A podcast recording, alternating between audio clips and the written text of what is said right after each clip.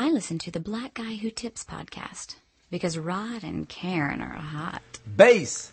How low can you go? Death row. What a brother know. Once again, back in the in, is the incredible rhyme animal. The incredible D. Public enemy number one. Five O said freeze, and I got numb. Can I tell them that I really never had a gun? But it's the wax that the Terminator X spun. Hey, Nice. welcome to the Black Guy Tips podcast. Your host Rod Ed. Karen. And we're in the house on a very special Sunday edition of the Black Guy Tips podcast. Uh, Father's Day edition, man. It's become a tradition around here that, uh, my dad comes through and, uh, does a show with us. So everybody should recognize the Public Enemy lyrics to start the show. Word. Um, how low can you go? Um, so, uh, it's, it's my dad. Say what's up to everybody, dad. Hey, what's up, everybody out there? No doubt, man. Thanks for having me. Uh, happy Father's Day. Thank you very much. I appreciate that. It's the best Father's Day gift I ever get every year. I love it. Well, happy Father's Day to all the real dads that take care of their thing and all that, you know, stuff that people say on the internet. Um, Yeah, I, I, uh, uh, hit you up a few days ago. I asked Roger, I said, ask your daddy. And then I hit you up too, cause I didn't know Roger hit you up, cause I was like, baby, you know your daddy, he'll be out chopping cheese in You know I Buenos. Aires somewhere talking about, right. um, I got work to do right. on Father's Day. That's so I was right. like, we better catch him while we can. I do have something to do too, but I'm holding off, you know. well, we appreciate it. Yes, sir. Um, We do. appreciate it. We, uh, well, guess we should go ahead and do all the intros and stuff. Uh, you can find us at theblackguywhotips.com, iTunes, Stitcher Radio, The Blackout Tips. Uh, we'll come up, leave us five star reviews on iTunes and Stitcher, and we promise to read them on the show regardless of content. The official weapon of the show is The taser an unofficial sport. is bullet, Bullet ball. ball. and Bullet Ball Extreme. And today's podcast is double sponsored. It's brought to you by Shadow Dog Productions. Recently, Karen and I sat down with friends of the show, Lisa Sane Odom and Thatcher Johnson Weldon, uh, to talk about learning to drive, acting, and of course their upcoming TV show, Dead Room. You can check it out on YouTube. It's already on the website, theblackguywhotips.com. I also put it on our Facebook page, The Blackout Tips. Thank you for everybody liking that. Yes. We're actually over 4,100 likes right now. So yeah. Uh, so appreciate all those people.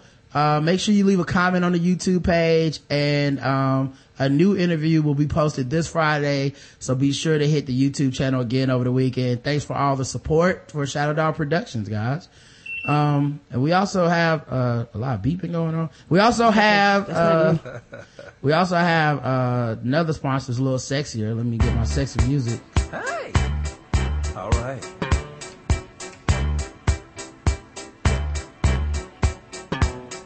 Uh, this is the sound you hear when you open up that package.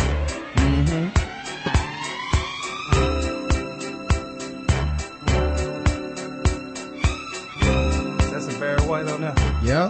That's my boy right there. Now. Is it a rule that in the 70s you needed seven minutes of intro? That's right. Of course. That's before you take the shower and everything.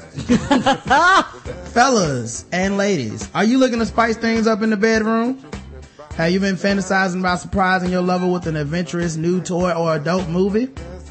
Well, here's an offer you won't be able to resist. Go to adamandeve.com. And for a limited time only, you can get 50% off of just about any item. But that's not all, guys. In addition to your 50% off of just about any item, you also receive three free adult DVDs for a little inspiration, plus a free extra gift that is so sensual that it's too funky to tell you what to do. Oh Lord. What do it do then? And to top it all off, they even throw in free shipping on your entire order. They're not playing around, guys. So get your, uh, get your 50% off at adamandeve.com and just put in code TBGWT upon the checkout. And, uh, that's how you get it. So you get 50% off, you get three free DVDs and a free extra gift and free shipping. Uh, code TBGWT at adamandeve.com. I find it hard to be to concentrate. If I don't make my move, then it might be too late. I've got to Barry don't be singing, he just be talking. Yes, that bass in that voice. That's all he needed. He was barely talking through. They could have been drunk or something. It wouldn't have mattered. Um, all right, we got all kinds of news stuff. Of course, like I said, if you guys have questions, you can put them in the chat from my dad or whatever. Um, but let's talk about all the important stuff that's going on in the world. It's Father's Day, so that means it's time for the annual President Barack Obama to remind people they need to be dads. Well, in that Oh Lord. Situation, President Barack Obama is urging fathers to get more involved in their kids' lives and to serve as mentors for children who don't have fathers around. Obama is reflecting on Father's Day in his weekly radio and internet address. He says he knows how important dads are because his own father was absent. Obama says he tries to be the father and the husband his family didn't have. He says being able to have a child doesn't make you a man, but having the courage to raise one does. That's Woo, right. That's deep. A lot of people get mad because they don't like that he used the word courage, but I don't mind it. Because it is courage. Because I don't. Uh, we live in a society where people look at men as you're supposed to have it all together all the time. Like you don't have a learning curve. Like nothing's never new to you. Like you don't grow and evolve as a person and mature and all this other stuff. It's like once you get a certain age, you're supposed to be the man. You're just supposed to know. And it's just one of those things where it does take courage because for a lot of men, just like it's, it's, it's, um, transition for women, it's a transition for men too. And I think a lot of times men I get get pushed to the side for the fact that the woman kind of, you know, births the child. So society just disregards men in the, out of the whole process. But if you're a man and you want to be there, it's a scary moment for you because all of a sudden you have to take care of another human being also. That's right. Well, also, I mean, um, it is kind of, uh, courageous. I was, we were in, um, Cadova the other day eating. Yes. And this, uh, couple was out, um, having like a little family lunch. It was a father, and mother, and a child, it seemed like. And, um, you know, they were talking and the little boy was just chilling. He started coughing a little bit and they was chilling. And he started sneezing a little bit and they was chilling. Then he started spewing projectile vomit all over the place. Yes, he did. And it got all on his dad's shirt and all over, um, Cadova. He took it like a champ, man. He felt so bad. He was wiping and cleaning and he went and got their stuff and spraying down and he just kept apologizing. Yeah, I could not have, uh, I didn't even look to see what, I just heard it. Cause I knew I was going to th- start throwing up. Just talking about it makes me feel this way. Um, He was blowing chunks. That look- everywhere. I felt so bad. And for I said man. that took courage for him to like take his son to the bathroom, clean up everything, apologize to the manager. And he never threw up himself and, you know, was, got up to throw up all over him and all this stuff and didn't make his son feel bad for it or anything. You know, so I, I was like, it does take a bit of courage because I probably would have been like, oh, what the hell, man? Oh, what did you what did you eat? Throw the baby across the room and shit. You Get don't- off me! you What's don't wrong do- with you? You don't do kids like that. They can't control What that. he, what did he eat? What was he? I, hope he I don't know what that kid Oh, ate. I didn't look to see because Yeah. I didn't want to know. You know, spaghetti's pretty interesting when it comes back. You Yeah, know? I can imagine. You know, some lettuce with some uh, blue cheese on. You know what I'm saying?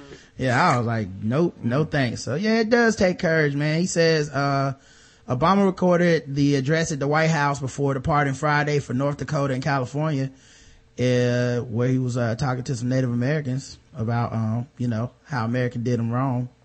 Funny how we got to have a black man do that. Cause it's like, I kind of want him to be like, well, we really, well, I mean, not us, you know, the white people. right. You know. I mean, you know, not, uh, personally, I mean, we weren't in a position to do anything to y'all, but, uh, Sure wouldn't. uh, in the Republican address, Senator Tom Coburn of Oklahoma, so for some reason they always gotta, uh, get a, get a, they get a chance to address the nation as well. Uh, he says, say again. How you shoot down Father's Day, man? You know they shoot down everything Obama says. I know, How man. they shoot down like he said something like, "Ah, my shoelace broke." They're like, "Well, you had no business getting them animal skins in your shoes." Like, what does that got to do with anything? Yeah, the, the president is was like he made an initiative again to to start awareness on um college campuses about sexual assault. In the last like three weeks, Republicans have found ways to be for sexual assault. Assault and full rape. It's like it ain't even that big a deal. The numbers is A over. lot of these women lying. yeah, y- y'all need to stop listening to this nigga. Obviously, he's a liar. Yeah, It's okay to rape. Right, stop drinking. That's the problem. Look what she had on. I'm like, what's wrong with these? They'll do anything to be against him. Um, but this dude, uh, Tom Coburn said that, uh, Obama must nominate a capable, experienced secretary to clean up the Veteran Affairs Department because, you know, fuck Father's Day, apparently. Republicans don't have dads, just gripes. Yeah. Oh man.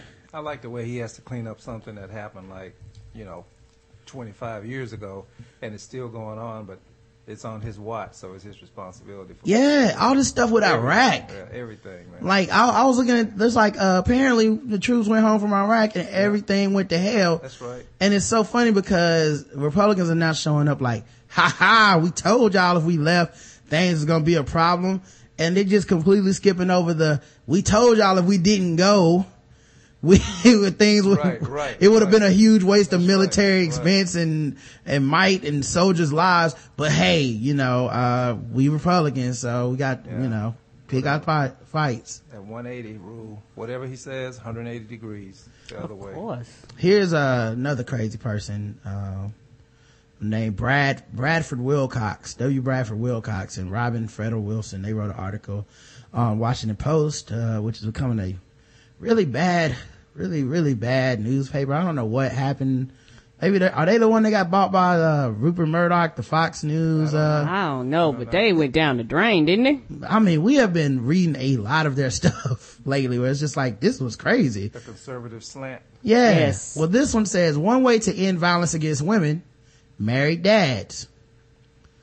Now, apparently, um, uh, maybe I can find it on my Facebook page, but the original title for this art- article was actually something worse. Like it wasn't even like that. Like it was something that blamed women for getting beat. Um, let me see if I can find it on my page. Uh, are you trying to start a new segment, fucking with women?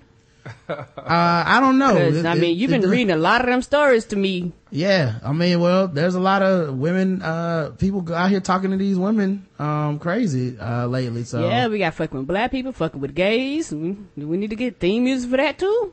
Yeah, I forget what the original. I wish I could remember off the top of my head, but like, I want to say the original um title was something like uh "Women Get Married If You Don't Want to Get You Know Beat" or something like something. Oh shit! Something crazy like that, and I was like one of those like I can't believe this made it past an editor. Like, I mean, it's the Washington Post. It's not you know, uh, uh, po- you know, uh, Something happened. yeah, you know, like sometimes you hear websites and it's like, well, obviously nobody listens to this or nobody Mm-hmm. reads this, so maybe the the person can just go type it themselves. Mm-hmm. Washington Post, I expect to have somebody in that that shows up and goes, "Hey, man, this might be a problem." I know. That editor's like, whatever, just put it out there. So, um, all right, I can't find the picture, but uh, it was something originally blaming women. I just remember that much. Well, um, they go on to say that, um, according to their studies, um, the dramatic social media response to the UC Santa Barbara shooting captured by the hashtag Yes All Women underlined an important and unpleasant truth across the United States. Millions of girls and women have been abused, assaulted, or raped by men, and even more females fear that they will be the subject of such an attack. As Sarah Kliff wrote in Vox, a national survey of American women found slightly, a slight majority, 51.9%, reported experience physic, experiencing physical violence at some point in their lives. This social media outpouring makes it clear that some men pose a real threat to the physical and psychic well, uh, welfare of women and girls. But obscured, obscured in the public conversation against, about the violence against women is the fact that some other men are more likely to protect women directly and indirectly from the threat of male violence. Married biological fathers. The bottom line is this. Married women are notably safer than their unmarried peers and girls raised in a home with their married father are markedly less likely to be abused or assaulted than children living without their own father.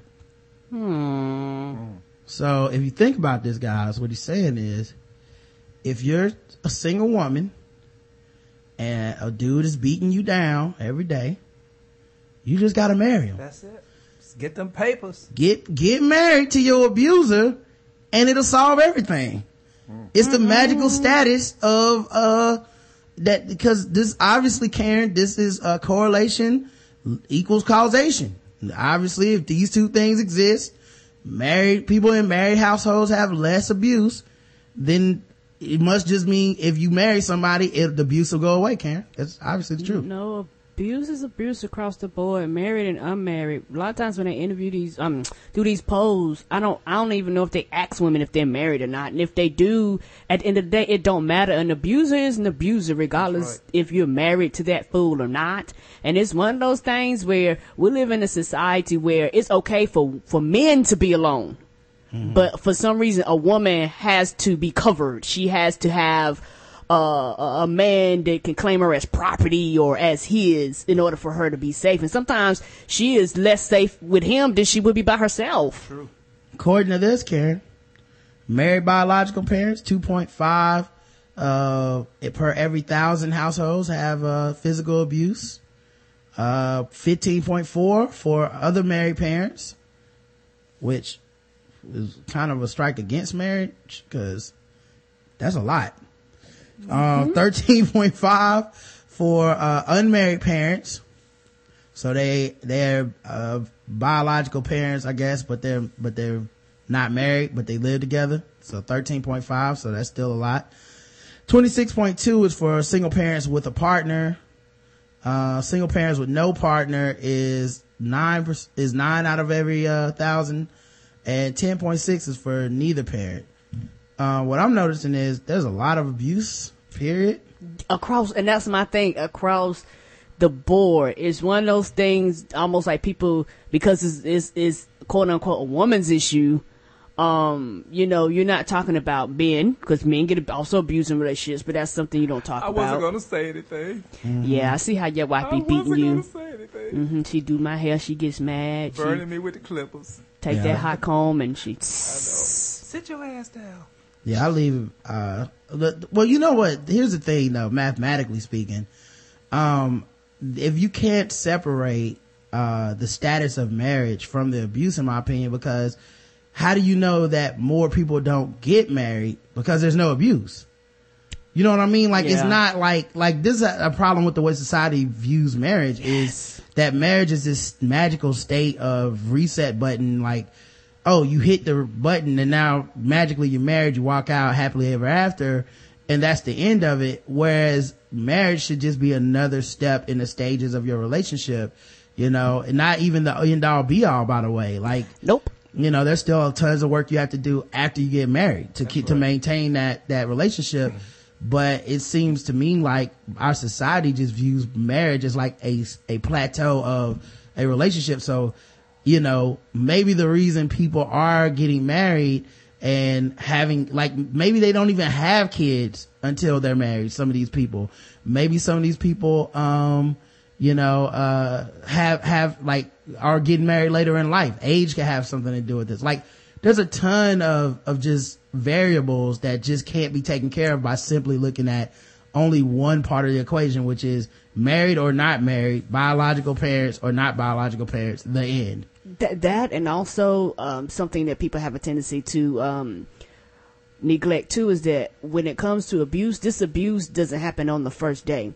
So a lot of times, uh, I would also add in there, did your abuse happen after you became married? Cause that's something else they don't talk about too. Because a lot of abusers won't actually do anything, won't abuse a woman, quote unquote, until she's his. You know, now you're mine, now you're my property. Now I have the right to physically beat and abuse you when we were not, quote unquote, legally binded. Right. I could not put my hands on you because I knew you could leave me at any time. But now since you're married, because I've had so many, I've talked to so many older women that have been in relationships like this in the past and they was like, the abuse didn't happen until after we got married. Hmm. So that's something that this poll does not take into consideration either. I didn't know he was like that. And Yep. yet, even the framing of the title, like one way to end violence against women, married dads. You know, like Yeah, it just say it just makes it sound so Married dad. That means like married with children, right? right. Yeah, like married biological fathers with children, like that. You gotta have you gotta have uh children with the man that you married, obviously, um, and that will lead to less violence. There you go. That, that and also, and, and it's funny. That and also what? No, no, no. That and the fact that when it comes to this, I think uh, for a lot of people, there aren't, there isn't a book or like um a strategy guide to let people know, hey, these are the signs of abuse. It's like nobody really does the studies or really asks men, because most men who abuse aren't going to come out and say, I'm I'm an abuser un- unless they have have changed or just say I'm not gonna beat people no more. But it's just one of those things where it starts off with teeny, teeny, tiny stuff till eventually your whole life has changed and you wake up one day 25 years later and realize you're alone, you don't have no friends, you can't contact nobody. I don't like You- your friends. Yeah, you, That's and that's how it starts. I don't like your friends. I don't like what you're wearing. You can't go out. Why you always calling your mama? Why your Right. sister got to come over here? Right. It starts with small stuff to after a while you are by yourself. And this is strategy to it, to it. And a lot of, uh, women are very, especially if they're young, they're very naive to the strategy of how abusers work. And it doesn't always start with physical. A lot of times it starts with verbal. And then it kind of progresses on beyond that. But you know, also like, cause I think there's some truth to a lot of stuff like, uh, you know, if you bring in someone into your household that is not, you know, the father of your kid, that could, that, that's, that's more variables to it than just whether you were married or not, whether he's the biological father, cause it could also be that, hey, you didn't vet this person. Uh, it could, you know what I mean? It could be more than just, well, obviously any man that's not the father of your child is bad and is going to come in your house and abuse your kid. That's not necessarily the truth, but it's like if you just look at those two variables, father your child and if you're married or not, I, and that's the only two ways you define, you know, abuse, uh, you know, like how you're going to measure this abuse. You're going to find that those scenarios are the more risky ones.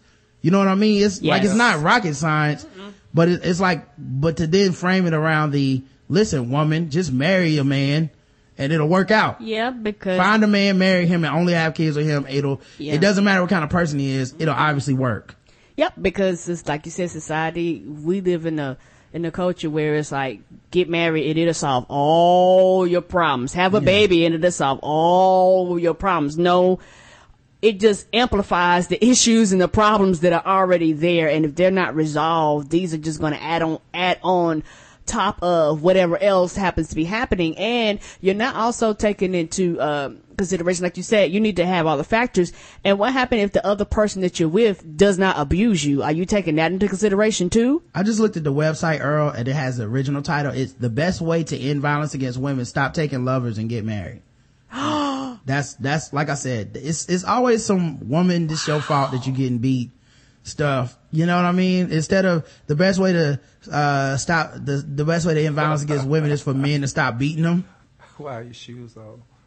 yeah. Chat room is crazy. Yeah, the chat room is funny. Um, but, um, yeah, so I just think that that's crazy the way that they, um, put it. And like I said, if you're only going to measure for those couple of things, um, that's what you're going to find. But just, you know, in, in reality, man, I think the bigger thing that all these statistics and all this stuff normally pretty much says to me is less people need to get married. Right. And less people need to have kids right. because most people do it kind of it's like we're programmed to do it. Like it's just hey this is the thing that you should do by this age. Like you you'll talk to people sometimes and be like you know i just want to be married by the time i'm 30 like do you have a uh are you dating somebody? No. Well then how can that's a weird goal to have. Yeah. like you know like you should it should be like anything in life. It should be something you're building towards. It's a process. It's not a overnight thing and i think a lot of people look at you know everything that way like i want to have kids by this age i want to have I want to buy a house by a Right. age, Yeah, I stuff like want to that, buy a yeah. car, and and also it's one of those things to me. Even when it comes to getting married, is and and and, and another thing is having children. Society pushes and promotes children, but society really doesn't talk about the costs that are associated with children. Society is is taught, oh, have a baby, fuck the fuck it, worry about money later.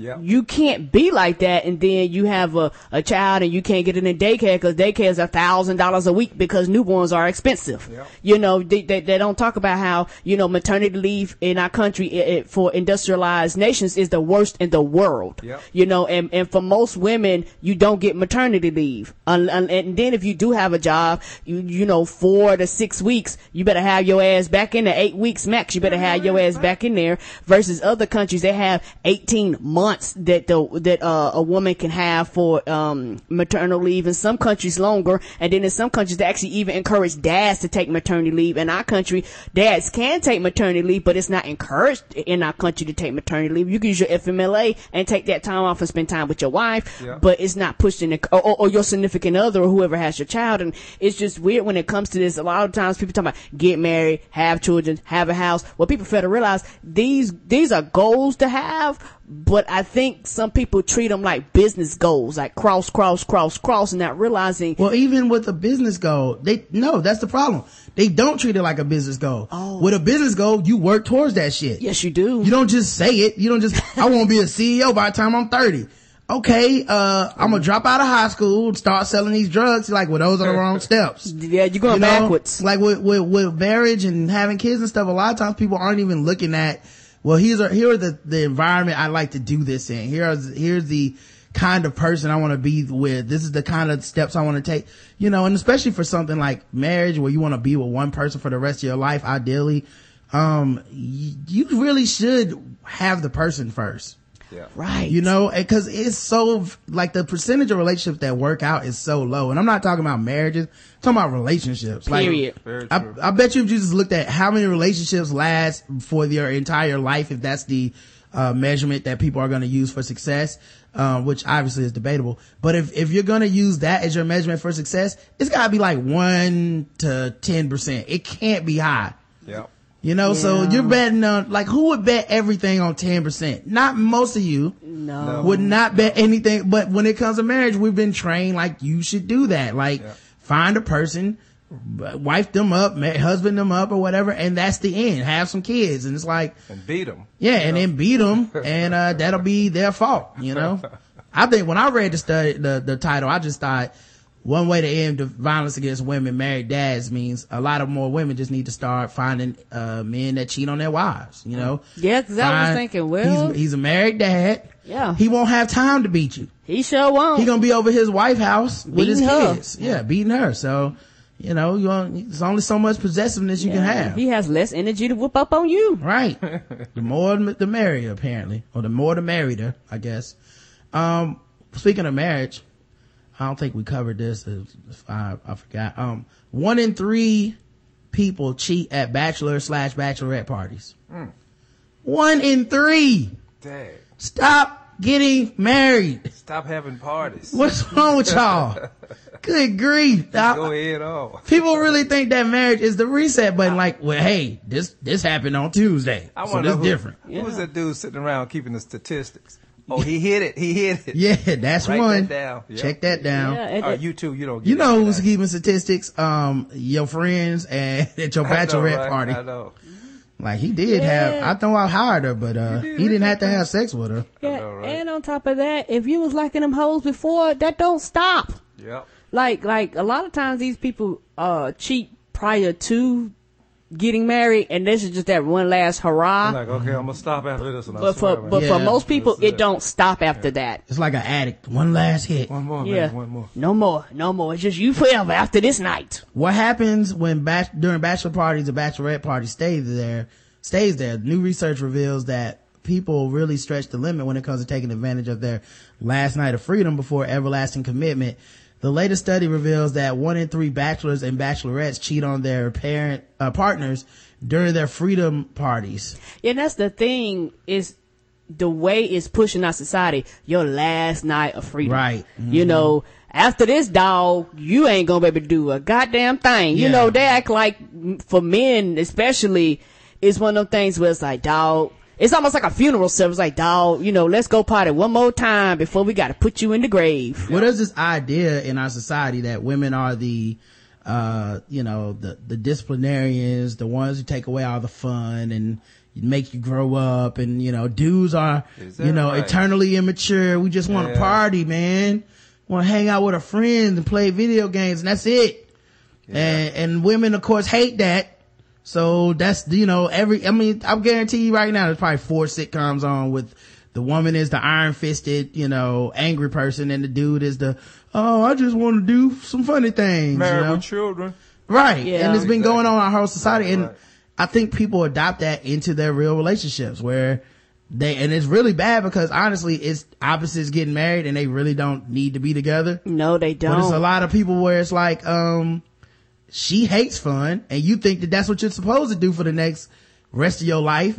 So Word. you get with that and then 10 years later, you're like, this is the, I'm miserable. I don't, we can't be together. Yeah, because this is not what I wanted. This was not what I, uh, desired. And yeah. it's just one of those things where it's funny though, especially, um, in a straight relationship, the, the girl that the dude should marry a lot of times, he won't marry her because. Well, I don't even want to go there because a lot of people just shouldn't be getting married. And that's true too.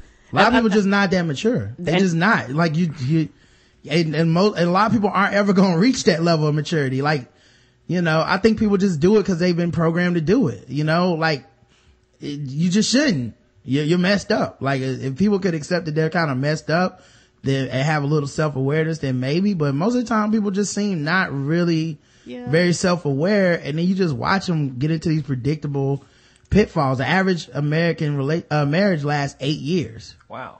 You know, that, that's not a lot of time, really. Hey man, I'm Mm-mm. overdue, man. I've been married 33 years, man. Mm-hmm. It's time me, it's time me to break, dog. Mm-hmm. You good. Time for you to get free. You should be on like your fifth or sixth one I right now. be beating some people, man. I'm missing out. Uh, the survey also revealed 92% of people who've cheated said they kept, they keep their secret affairs from their betrothed. So 92% of people don't tell. Don't tell what? That they've been cheating. They oh. don't tell their, their wife or husband that 90%? they cheated on them. Well, that's probably the truth, about the truest statistic. That didn't come from the Washington Post, did it? Uh, no. Yeah, this is a Council Hill. Must true, Yeah, that's probably one of the truest statistics out there because most people looking like, I ain't telling you shit. Yeah. However, 74% of the respondents, oh, I just found a typo. Maybe this isn't a good source. Anyway, 74% of the respondents who wanted to hide their indiscretion said they are worried that their friends or family would expose their lewd prenuptial behaviors, which is another reason I don't think sex at a bachelor party even makes sense. Cause now you just cheating in front of a bunch of witnesses. Right. It's like, oh, you went back to that room with the stripper. Like, so now everybody at your bachelor party knows that you cheated it won't like does it really take that much for somebody to tell or mess up or Mm-mm. something? Tell their wives when they go back home oh you won't believe what randy did. He slept with that stripper. You know this i don't know. And but they still do it. So 76% of people are like yeah i was you know i mean 74% of people was like uh you know i want to hide my indiscretions uh but they're still worried that friends or family will tell them yeah they should tell it all Drunkenness was the top reason for infidelity. Oh lord. 76% of respondents is always a reason. 76% of, of, respondents reported they were too drunk to handle the situation. I was too drunk. Plus, I was sexually aroused. Yeah, right. I was too drunk. I mean, I handled the situation several times that night. But other than that, right. I was very, very drunk. I regretted it. Other reasons of infidelity include having cold feet.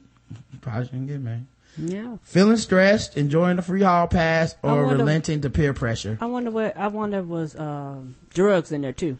Hmm. Well, alcohol is a drug, so I'd i mean, yeah, I mean, yeah, but I was just thinking. I, I mean, because most people, when they look at alcohol, they don't. It's a drug, but most people go, okay, you drinking, and then they go the other drugs per se. So mm. you know, I wonder like weed Smoking and marijuana weed. and ecstasy and you know all that stuff. Little toot toot. Yeah. Yeah. And they say, and then relenting the peer pressure. That's also the funniest thing about bachelor parties is I know, man. you hear my closest friends that want to see me in wedded bliss and they've been rooting for me. But at the bachelor party, that's the one night when they're like, fuck up your life, man. Peer pressure. Start off with something bad. Mm. You know, like just, just mess it up immediately. Scripper. Yeah.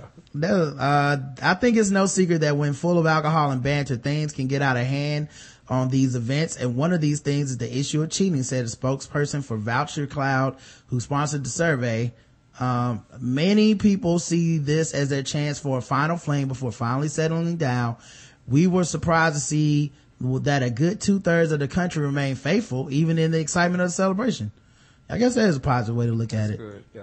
Uh, yeah, that's because, you know, some people are, some dudes are like, hey, y'all can throw me a bachelor party, but they probably have rules and regulations. They was like, and, and you know your friends, like, you know, if Roger was to have something like that, it probably certain things wouldn't happen because he just don't, he's not, he don't live certain, that lifestyle as far as, he's you know. Like well, I don't say, have, one, I, I don't have that many bad influence friends, and two, I don't really succumb to peer pressure that often. So I don't know that I'd be a good, a, a good per, like example. Example. But I also think the reason that number's high is because like if they had a way to cheat privately, I think that number would be higher.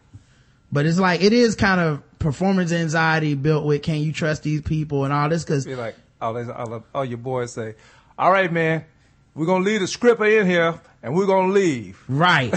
So it's like, Be back uh, in about an hour. Right. So obviously, uh, you know, that, that's a little different, you know, cause you're basically saying everyone's gonna know I'm cheating. So, I, you know, the number being that high might not be that, you know, uh, it might not be that much to brag about. Cause like, well, I would love to cheat in secret, but not with y'all knowing. Yeah. They got common sense. It's like, I'm not doing this in front of y'all. Yeah. Concerning the findings on strip clubs, it seems that those who partake in these are obviously well paid or manage their finances pretty well.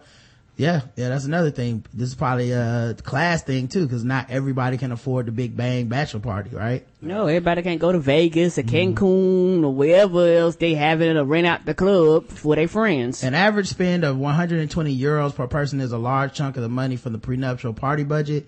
He concluded, let's hope it was worth it and not something they regretted the next morning when they woke up with a sore head. yeah. Um, so yeah, man, one in three, um, cheat at the bachelor party, man. Yeah. That, that's a lot of people, man. A lot of people.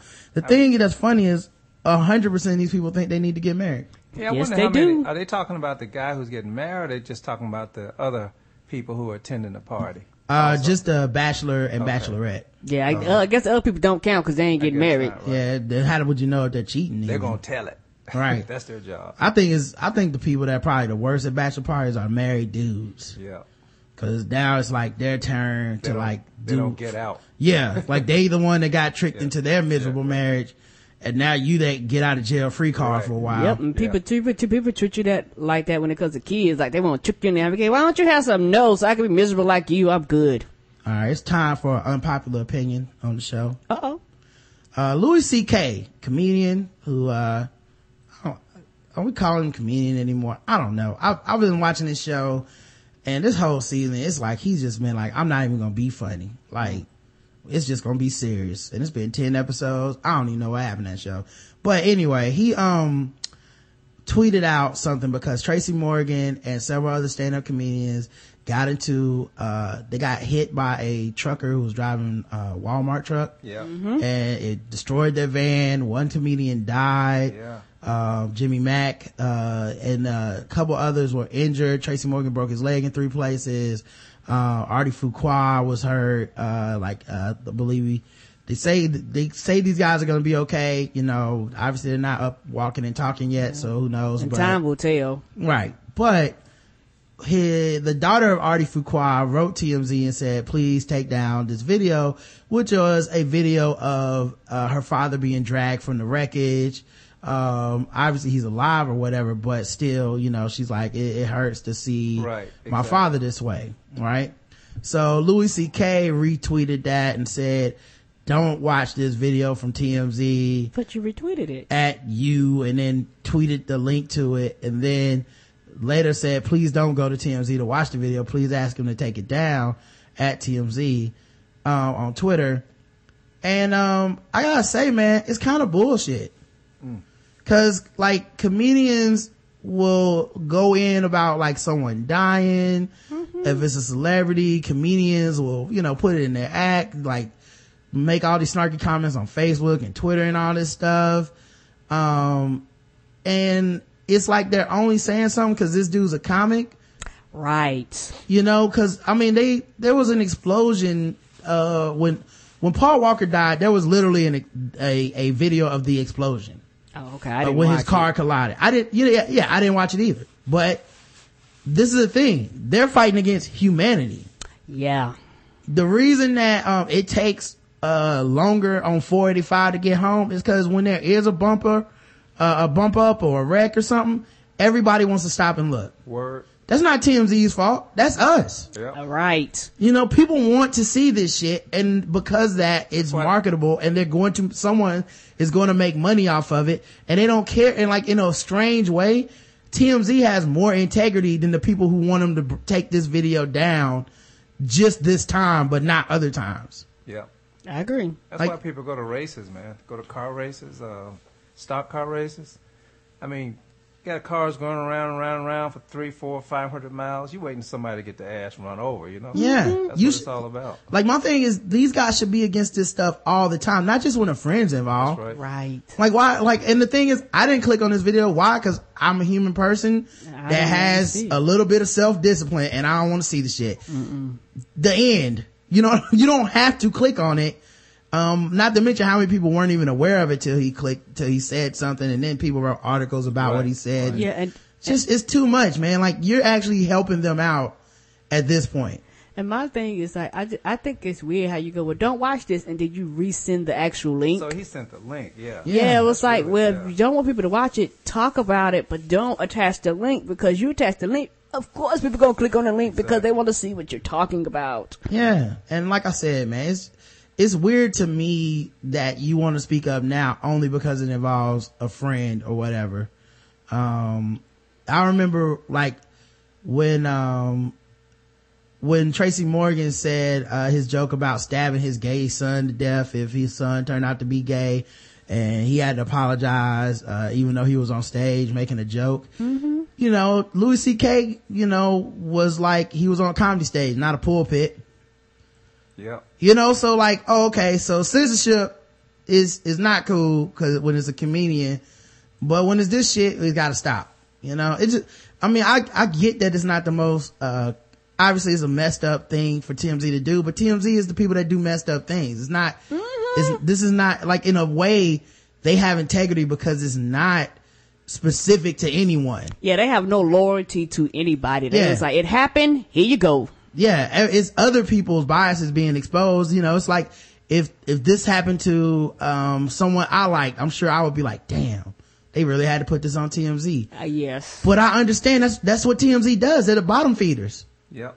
i definitely wouldn't be like hey here's a link to it everybody don't go that that's just dumb yeah. you know i don't even think i honestly real talk i don't even think i would ask them to take it down like i just look at it as part of the game you know like this is what they do what what are you gonna do they're not gonna take it down by the way Of course not. more than likely, you know? So, yeah. TMZ and World Star Hip Hop are like two in the same. Yeah. So, yeah, I just thought that was kind of, uh, weird, you know, a little bit hypocritical, but just kind of weird, um, to be like, take it down cause I know this person is funny. Um, speaking of, uh, humor, morbid humor, there's a family that, uh, th- this new trend's been going around where people have, uh, funerals for their loved ones and they take the corpse and set it up into whatever the, that person wow. used to love to do. Yeah.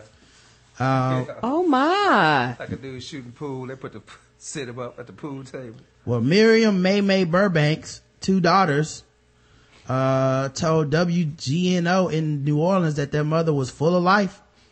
They wanted her funeral to be just as lively, uh, a last party, if you will. There you go.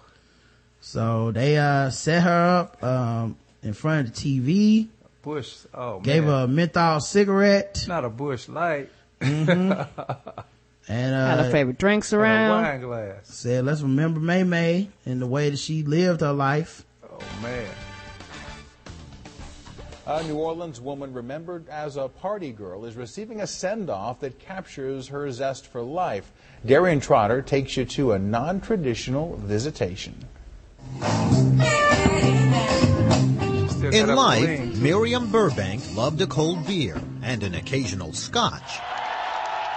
She loved the New Orleans Saints, and if she wasn't on her porch, the party girl, affectionately called May May, would frequent the city's neighborhood bars. She gets down. 53, she's not a normal 53.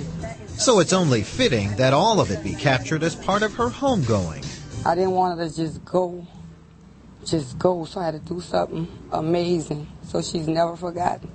Burbank's daughters had a vision and presented it to funeral directors at Charbonnet. They said that you know they didn't want a traditional religious type service. Um, that she was just one of those people that just enjoyed life, enjoyed living, just enjoyed people. Burbank is sitting at a table wearing Saints colors. Her fingernails are even painted black and gold.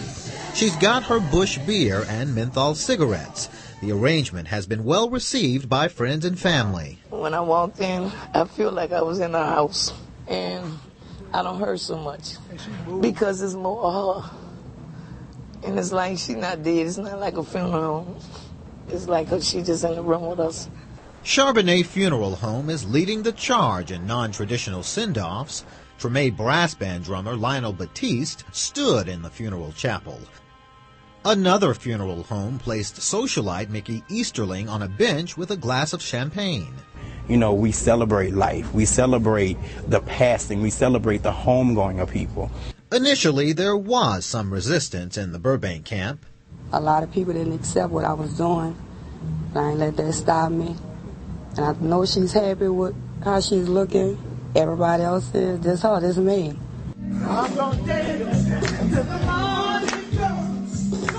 In the end, everyone is pleased.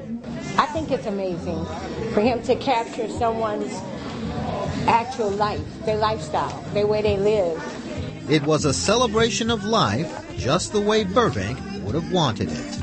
I think it's something new and trending, and I think it's a good way to cross over. Darian Trotter, WGNO News. Man. Man. Lucky she wasn't in the strippers or something like I that. guess they're gonna put a weed eater in my hand. And you know, and you know what? To me, I want a lap dance. I don't. I don't have a problem with it. I know a lot of people do. Um, I don't have a problem with it because for the simple fact that if you are in this business, you're about to make money. Because a lot of people. Wait, that's why you don't have a problem? No, I don't have a problem with it at all. Mm. Make your I money. thought you, I thought you were gonna go That with, true entrepreneur stuff came out of Karen. yeah, I thought you was gonna say something about how this is how people lived and Fuck that this it's their right of their family and no, if you- no, it's, you can make money off these fools, these suckers. She said, "Forget this podcast Yes, if, if if this is something that people want to spend their money on, go make that money. You know, people spend thousands of dollars and to put people in wooden boxes and to put them in the ground. Mm-hmm. This is something that's very non-traditional, and a lot of people have fears with shit that's non-traditional. People had problems with cremations when they first came up. That's true. So it's just one of those things that this is a non-traditional way of uh, a funeral service. You know, people have caskets with their favorite basketball team, football team. Like people are willing to spend this money. I don't have a problem with it at all because it's the family's choice and it's the family's decision. I ain't got to spend no money. I'm not burying this person. It's not my family member. Do what y'all want to do. I think a lot of people just have issues because it's quote unquote non-traditional. And I think a lot of people have an issue with it because it's black folks and anything to make black folks look bad, black folks, other black folks got to say, what y'all Negroes doing over there? So, but I don't have a, I don't, I don't have a problem with it at all. And, and on top of that, if they want to spend the money on it, they got the right to. Hey, uh, Rod, uh, uh, don't let Karen help play plan my funeral, okay? Yeah. I- No, I no, no, won't. no, no, no. I won't. I- no, I'm not She saying that, you- but, but she I- gonna have them uh, riding a lawnmower or something. Sitting in the front yard, people driving by and shit. Yeah. like like I, like I said, I don't have a problem with it. Throwing me but, quarters. But Yeah. my thing, but like I know that. Put like this, you gotta know your family members too. Most of my family is probably going to want to have a very traditional funeral service. No problem with that. Cremation, burial service, no problem with that. But if you have somebody and these are their wishes, like like let's say they say this is what I want, I don't have a problem with that at Do all. we even know that this is her wishes? This is what her daughter wished. Her daughter said this is what she was into and people tried to stop me, but I would not be stopped. Hey, Karen, that's a great business model. Though. We go ahead and talk to the people before they crash, right? You say, look at here, mm-hmm. dog. Mm-hmm. Look at here. We can put you up on, you know, boom. You you track the trailer driver. We can rent the thing. Bam. Put you behind the wheel. You know what I'm saying? Put you on the CB. This is uh, Yeah, quick. This is quickly money to be made. But this it's is quickly going to become out It's of control. you. It's This- gonna cost you. Oh, you talking about you talking about the strip club? Could you have them with a stripper on the pole and her like stretched out across the pole? yeah, this is going Upside to down. this going to quick. Yes, and her stripper heels. Thong in the air. It's Yes. gonna, it's going to quickly become out of control. Yeah. Yes, it is. Some, somebody gonna die is like he love porn. Yeah. He love watching pornography. Put some, put some napkins on top of his laptop and He gonna put it. Set him up. sit- KY jelly on the I side. know, Mm-hmm. with his hands down in his pants. Yep, he died auto autoerotic asphyxiation. Let's get a rope. Let's tie him up. Let's tie him up That's to the. what you do. Make that money. I don't think so, man. Um, Oh, Karen, Karen, you make a good point though. You know, if it's not too far out there, you know, somebody wants to go like that and they want to pay for it. Hey man, that's gonna be the last little show they're gonna get. You know. I want to see somebody, what happens when somebody hates somebody. Oh. Like, oh yeah, you know, he died, uh, loving to suck dick. Let's get him, let's set him up. set his ass up. How about Like- he liked to beat his wife? Yeah, he was your pastor. Yeah. Yeah. He liked to beat his wife. He, bad uh, he was head. secretly gay. He did a lot of drugs. and he was the bottom too. Yeah, set him up, set him up, snorting cocaine. Yeah. I, you know, Put a big bag of sugar on the table, some straws. it's gonna get vindictive. Then people gonna be like, it's too far. But remember, I told you first here, people. Karen was in, if they can make money, just do it. Yeah. That's how, that's how Tyler Perry movies get made every It week. is. Every week.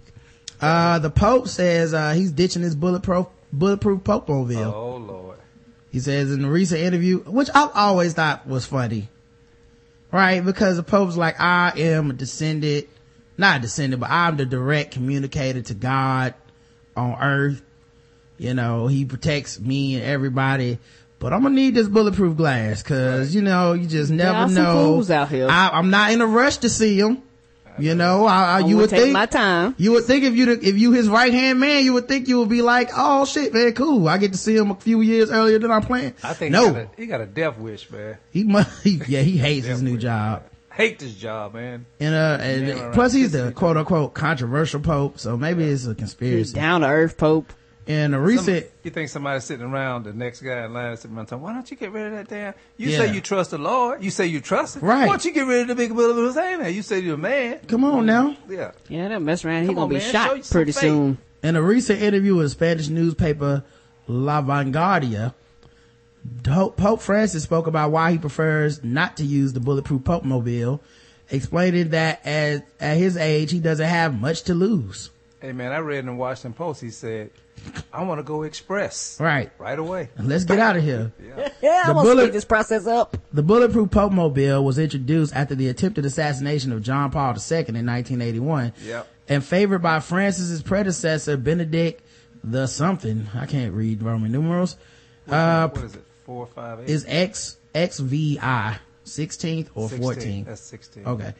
If it was Uh, cool Pope, however, does not have time for that bullshit. He told La Vanguardia, I remember in Brazil, they provided for me an enclosed Pope mobile, but I cannot greet people and tell them I love them inside a sardine can, even if it is made from glass. For me, it is a wall. So he said he about to get in these streets. Uh, he continued, uh, it is true something could happen to me, but let's be realistic. At my age, I do not have much to lose. I know what could happen, but it's in God's hands.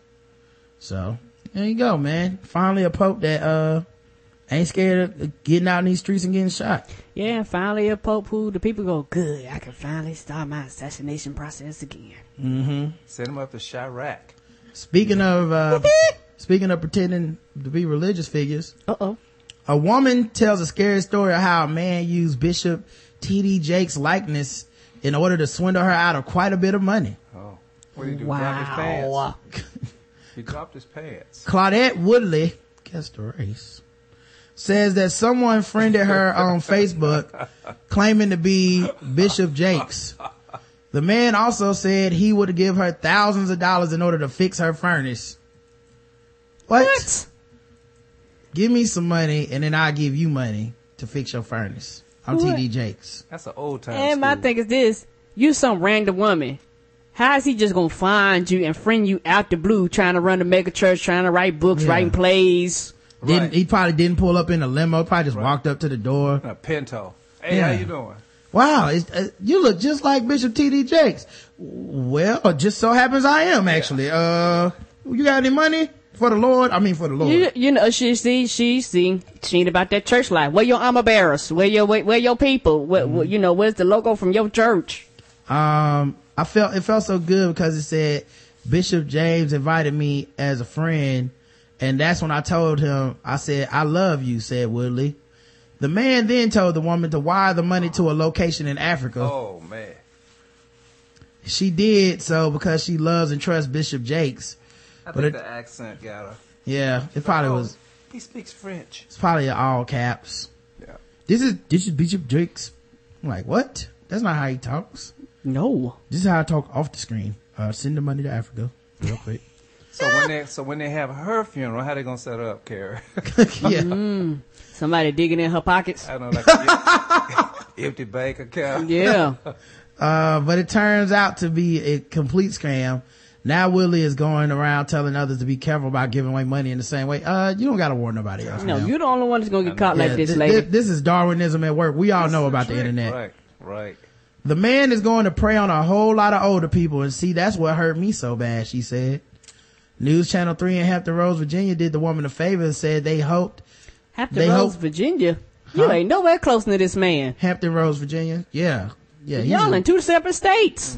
what the hell is wrong with this lady? He got here in 15 minutes. Word, 15 minutes, y'all thousands of miles apart. Yeah. Must work for the Lord. They said, uh, she hoped that would make her, they did her a favor that hoped they'd make her feel better. They actually helped her to arrange a meeting with the real Bishop Jakes. She was also given front row tickets to the Mega Fest event held by Jakes every year. That just seems so wrong. Come on down to Mega Fest. Uh huh. We're gonna have a lot of Megafest old school acts. 2014. Have some old school acts this year. Um, it was super. I never dreamed the day would come where I would meet him in person. He still looks the same way he do on TV, said Woodley. Obviously, you can't tell the difference, lady. Um, I don't know, Karen Claudette Woodley. Uh, maybe she just didn't have her glasses on or something. Her cataracts was cutting up. How old was she? Um, Or is she? I don't know. Let me see if I can look her up. I, they didn't have her age in here. She just Feel said she be old. Beyond 70 or something like that. Yeah, she probably pretty old, man. She said she probably don't know nothing about no internet. Yeah. Why is Bishop Jakes typing in all caps? he sure does have bad grammar. I guess screaming at me. I guess he does yell a lot when he gives his uh Fred on Facebook. yeah. Sermons. guess he does. I guess he does. Uh, he he does yell a lot when he gives his sermons. So uh, maybe this is the TD Jakes that I know. Man. Mr. Jakes, you know you spelled your name wrong. Oh well. Um, here's a column that I thought was quite interesting for married people, and this was written uh just four days ago Oh, snap. on a lady's blog called Apples and Band-Aids blog.com. Okay. Um, and it's a kind of a religious blog. Uh, Amen. wow. my husband Mm-hmm. doesn't need to see your boobs. I cannot believe I'm writing in, I'm writing this. I can't believe I'm writing this. I can't believe I used the words boobs in my title of this post. Are you ashamed of your own boobs, lady? I got enough purity lessons in high school to invoke gag reflex anytime I heard the word modesty. I remember wanting to crawl out of my skin and when my Bible school teachers discussed appropriate touching, ugh, that make, that still makes me want to throw up in my mouth a little. Growing up, my father carefully examined everything I wore out of the house. There was a stack of clothes in his closet that I was never allowed to wear. Even if I had just ripped the $55 price tag off of, it was too short, too tight, too low cut, too anything that it went in a pile in his closet. Once I came home with this beautiful pair of khaki colored stretch pants, the making of such a thing, uh, should be a sin to begin with. But I looked, I loved them all the same. I wore them out the house one time, felt super hot. Yes, that's, that's two T's on hot. And I, and into my dad's closet I went. Being the insightful te- teenager I was, I decided my father clearly didn't want me to be happy. So basically snuck in there. She put, she double, she covered up her clothes until she got to school and then she took the pants like they were underneath her regular clothes. So then she got to school and changed. On my way to class after three dang girl comments from ahem, fine upstanding young men, I realized why dad had hidden those suckers away. I'm not sure if I ever confessed this to him. Hey daddy, um, sorry. So there you go, guys. Shouldn't have wore that stuff, apparently. Um, I'm not writing to tell all teenage girls to respect their bodies.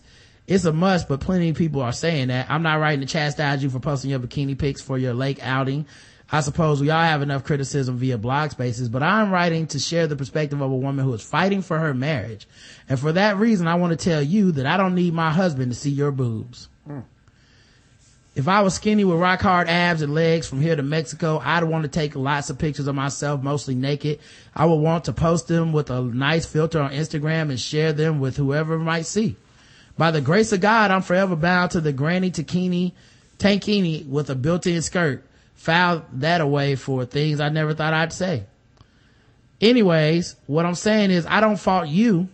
I don't blame you for being confident enough to let the world see how good you look in front of the waves with your koozie and ball cap and barely anything else. But I want to tell you that it's a stumbling block in our marriage. Yeah, the, marriage that these teenage girls are responsible for. When I scroll through my news feed, my thumb moves in a continuous circular motion until something catches my eye and I want to look closer. Then I tap on the picture and make that little swipe with my thumb, pointer finger, so I can zoom in just as close as I can to catch all the details. I'm especially bad about this when there is a line of bathing suits in the pic and I'm a girl. Mostly, I'm looking at your legs, asking myself, how are there seriously people without cellulite? Then I continue scrolling through my feed until something else seems interesting. I doubt my husband is so lucky. Actually, I know it's next to impossible to take in images like those and erase them from his mind because our men are much less emotional about and are much more visual. And as quickly as I can forget this picture, it is filed away in his mind, ready to be pulled out whenever he so chooses. Maybe that means during, during sex with her. Uh, again, I'm not faulting you.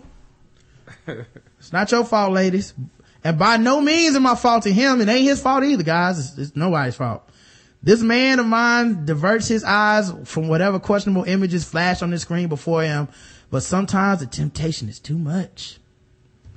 After Memorial Day, I noticed so much skin on social media that I half yelled a warning to him as I ran out the door one morning. What is that? Don't be on Instagram. Don't be clicking on them titties on Facebook. It's summertime, honey. Beware the beach pics and half nude girls on Instagram. That's what she said. What, uh, he probably was warming up the lotion as she left. okay, I'll be careful. Where was I? And likely, and like that, he was in solitary confinement from our virtual community for the next two days. Wow, she wouldn't let him go on the internet for two days. That's crazy. Protecting his eyes, protecting his heart. I know you don't mean anything by it, but I need to share one more thing with you. When your bare shoulders and stretch markless bellies and tan le- legs pop up, I not only worry if my husband will linger over your picture, I worry how he will compare me to you. She got insecurities. The truth comes out. As I wrap myself in his arms at night, I wonder if he is seeing you there instead of my mess of a body left over from pregnancy. Ugh. I wonder if he thinks I'm lazy and that I don't take good care of myself. I wonder if he wishes I looked more like you than who I really am. And then the insecurity monster comes back to bite at our relationship again. Me begging for affirmation and him tiring from saying the same thing over and over. So 'Cause he, you are so he's the dude that's like, no, baby, I want you. I don't care about them. look And she's like, I don't believe you. Yeah. You zoomed in. You Eh. zoomed in. She crazy. Beat me. Yeah.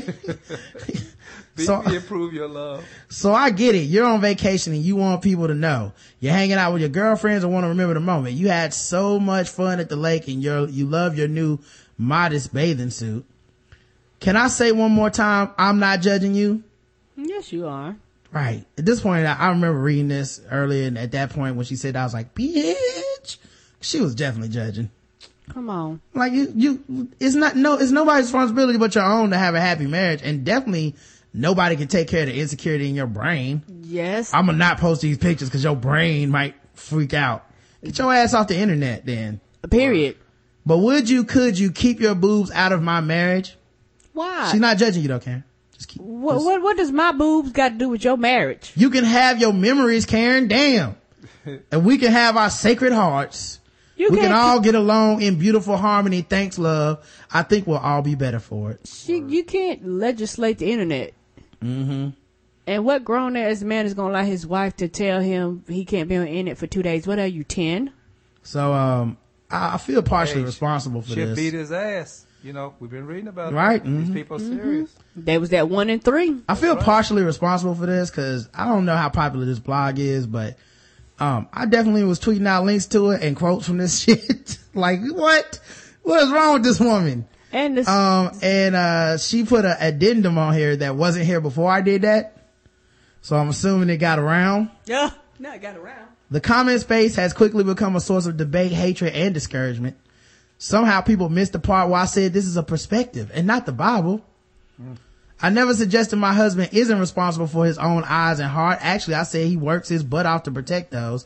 And I agree that us women are not in control of any man's thoughts. All I hope for is a world where we accept the responsibility of our actions affecting others, however unfair it feels. To those who have shared with me how our visually stimulated culture has waged war on your marriages, thank you for bearing your souls to me. Y'all got issues too. I have prayed over your pain and hope for complete healing. Those who have attacked my image in my marriage, may you find peace in your endeavors. So Word. there you go, Karen. There you go. And she didn't say anything about the shirtless men in them pictures with them. Come on them. now. Like I, like I said, at the end of the day, this talks about your securities and your issues and you're not feeling comfortable in your own skin. And there are a lot of women that feels the same way she does. They feel like that about porn. Mm-hmm. They feel like that about glancing at a woman. They have a lot, a whole hell of a lot of insecurity. I don't care who you are. As a woman, somebody's gonna have, always have big ass. Somebody's always gonna have bigger titties. Somebody's always gonna have prettier face. Somebody's always gonna have longer hair. Somebody's always gonna be more fit. Somebody's always gonna be more cut. It don't matter what you do, somebody's gonna be better at you, better than you at it. So you might as well be comfortable in your own goddamn skin and call it a day. That's it. Yeah. I wonder when the last time she masturbated. Never. We need Yeah. to get her. We need to just send her a machine. Yeah. Somebody just sent her that Adam and Eve A code. chain, chainsaw. Yeah. Yeah, be comfortable in your own skin. I feel bad for her husband. Me too, because if I am not consoling your ass every night. Nope. because as a man, it has to wear you out, especially if you're doing the right thing and you're saying it's not a problem, it's not an issue, but in her mind, every other woman you look at, you want to fuck. Yeah. Yeah, I, I'd be like, you know what, this ain't gonna work. Uh, I don't know if you know this, but after we got married, there were still other women in the world. I, I, there's nothing They that didn't can be done about this. Like, you know, unless we're gonna move to a remote island disconnected from everybody and anybody else, you're gonna always feel insecure. So, you know, you gotta step that up, you know. I don't think it. I don't think it'd be safe for him to leave though. At this point. Oh, well, He could- obviously not. Get She- his ass killed. Kill him. He'll Uh, be on Snapped. I know, right? was John Wayne a serial cheating, low down, dirty dog? Oh. From the National Enquirer. Oh well, there's a news source. Mm-hmm. Think he was out there getting on these these hoes? Um, I guess so. Yeah. You got a horse, bring on over. Listen up, Pilgrim. Bring the horse.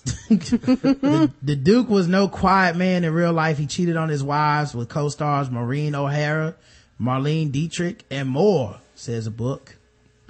Movie legend John Wayne was famous as a two-fisted cowboy where his He-Man character preferred knockdown bar fights to babes.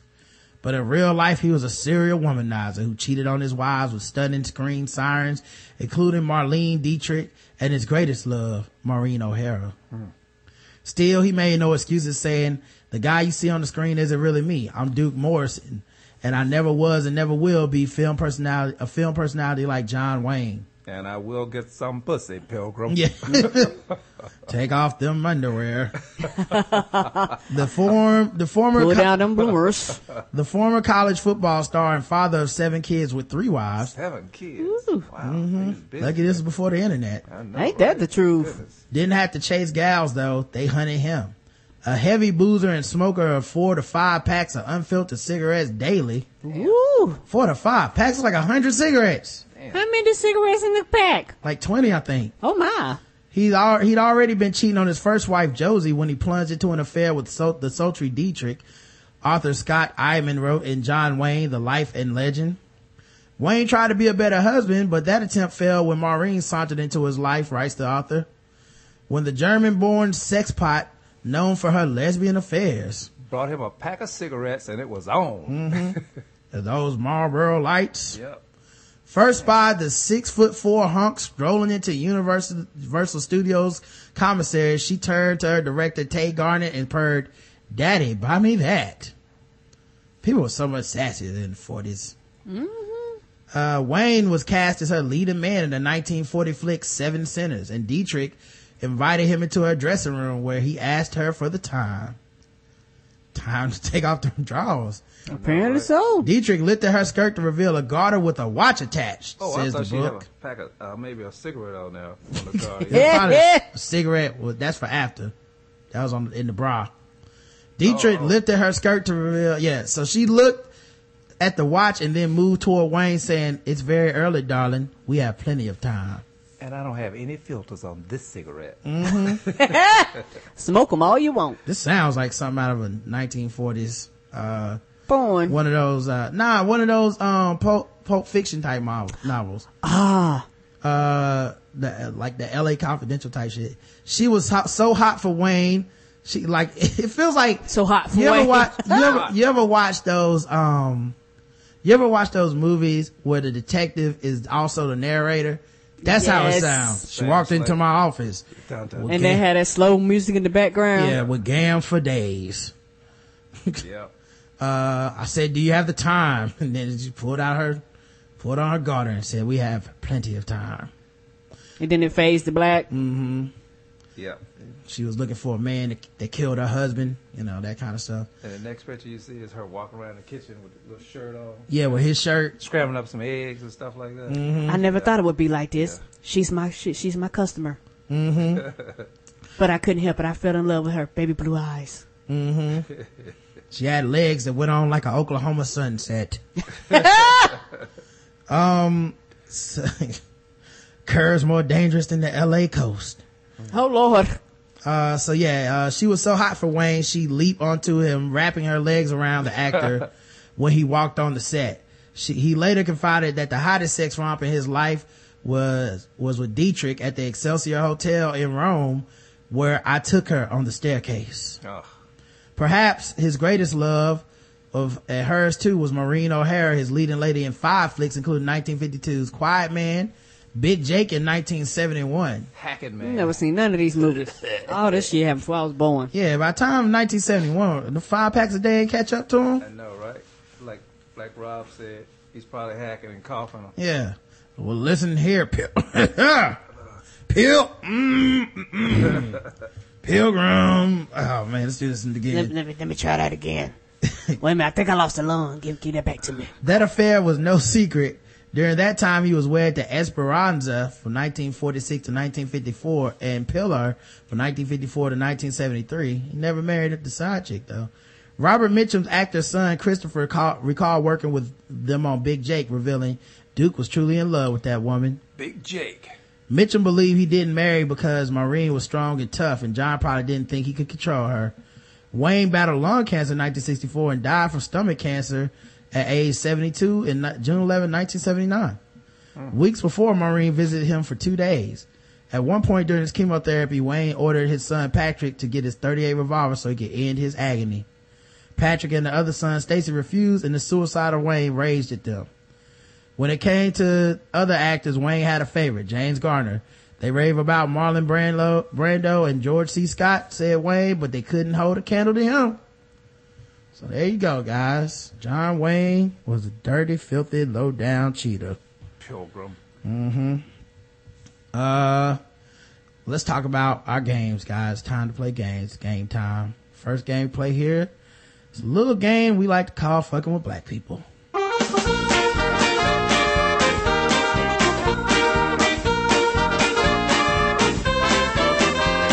Just fucking with those black people. We're just fucking with those blacks. We're just fucking with, fucking with black people. That's right, guys. Time for fucking with black people.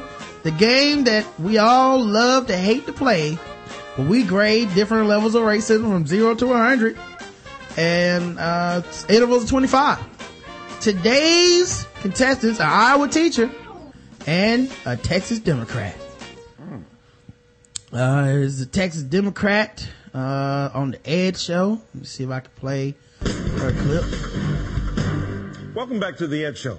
Last week, Wait, Michael Eric Dyson was on, uh, the Ed show? Good for him. Texas Republicans unveiled their temporary 2014 platform. In it, they What if he's- urged that, quote, What if he started making references to Tupac and rap like he always do? yeah, that's his thing, ain't it? Mm-hmm. Well, it's like that literary to- uh, poet Tupac Shakur said, if it ain't no hoes, then it ain't no shows. Let's see what else the president said. the Voter Rights Act of 1965, codified and updated in 1973, be repealed and not reauthorized. They meant to reference the Voting Rights Act. The Texas GOP can't even correctly identify one of the most important pieces of legislation to come out of the civil rights movement. That's because the Texas GOP doesn't believe we need protections against racial discrimination in voting. The reality is racism is alive and well in Texas. Just listen to this recording made of two-term La Marque City Council member Connie Trube discussing problems with a local school district. She really turned black. I mean, she used to be, she used to be sociable with everyone. Uh, she said you could barely make it out. She said she really turned, Turned black. black. She used to be sociable and Mm-hmm. and had a level head and and then she got on the school board with the rest of the blacks and they just they all just ganged up and that's why the school system is not they're not good. She got on the school board with the rest of the blacks and they all just ganged up. And that's why the school system has gone to hell. You're, you're not gonna, it's not gonna get any better until you get those blacks off the school board. You're not, it's not going to get any better until you get those blacks in the school board. Mm-hmm. When the audio leaked, city officials launched an investigation, but Trube only doubled down. Those are your words. Yes, they are. And all you have to do is see the condition of the school district is in right now. Is that a black-white issue? I think so. Trube was finally censored by the city council. The council also approved city funding for an investigation by an outside law firm. But Trube still doesn't see the problem. What is on the tape is nothing more than me stating my honest opinion. And I and I don't back down from that. I never denied what was on the tape. Trube's comment. That, by the way, that is the new thing. Mm-hmm. And I, I absolutely hate when black people give cover for that, where it's like, hey, they honest about the racism. So? It's still racist? Right. you still a racist. Like, when did we start grading that on a curve? Like, oh, oh, it was honest racism. Well, well then fine. No problem. My bad. I did, you know what? I just hate when people lie about bigotry, but I'm a big fan. You know who else is honest about racism? All the people in the sixties, the slave owners, like the people that killed the Native Americans. Like, hey, at least we upfront about it. Well, we appreciate your honesty. Go ahead and enslave us. And served to illustrate just how out of touch the Texas GOP is, Trube's refusal to resign is simply unacceptable. Joining me now is Sarah Slavin, field director for the Fort Bend County Democratic Party in Texas. Uh, Ms. Slavin, Trube doesn't deny she made the comments. She's unapologetic. What purpose does an investigation serve into her comments? You know, it's um, it's stage dressing to protect all the racists that are around her. That's I think everyone can look at this situation and see that Connie Trube needs to be out on her butt immediately. That you know, 13,000 people or so living in La Marque deserve better than Connie Trube. Texas deserves better than a GOP who can't even name the historic legislation that's seeking to correct the structural racism that people like Connie Trube represent. Yeah, well, to twist Jack Nicholson Trube, you can't take the Trube. So what actions could the Department of Justice, you think, take against her and bring some sense of balance to the situation? I think the DOJ is going to find here, like they're finding in our voter ID case, the clear violations that, you know, Texas legislators um, are trying to impose on minority voters, and that there's no way that Connie Trube in District C can adequately or with honor represent the some 35% of people that live overall and who are African American in La Marque. She can't serve those people, and she certainly can't help the city address the problems that they are having with their school district. You know, in that tape, in that racist tape that Ms. Trube made, she tries to delineate the difference between being stupid and ignorant. Here's the difference. The difference is blaming the failure in our Texas schools on melanin in people's skin. The failure in people's schools due to education reformers, and that's usually people with white skin, like Bill and Melinda Gates, and our even Senator John Cornyn, who came up with the efficiency outcomes. The melanin in people's skin has nothing to do with why our schools are failing. The structuring of how we fund our schools and how Republican statewide leadership has failed to adequately fund those schools, like when they cut $5 billion from the school budgets in 2011. That is why La Marque ISD is failing.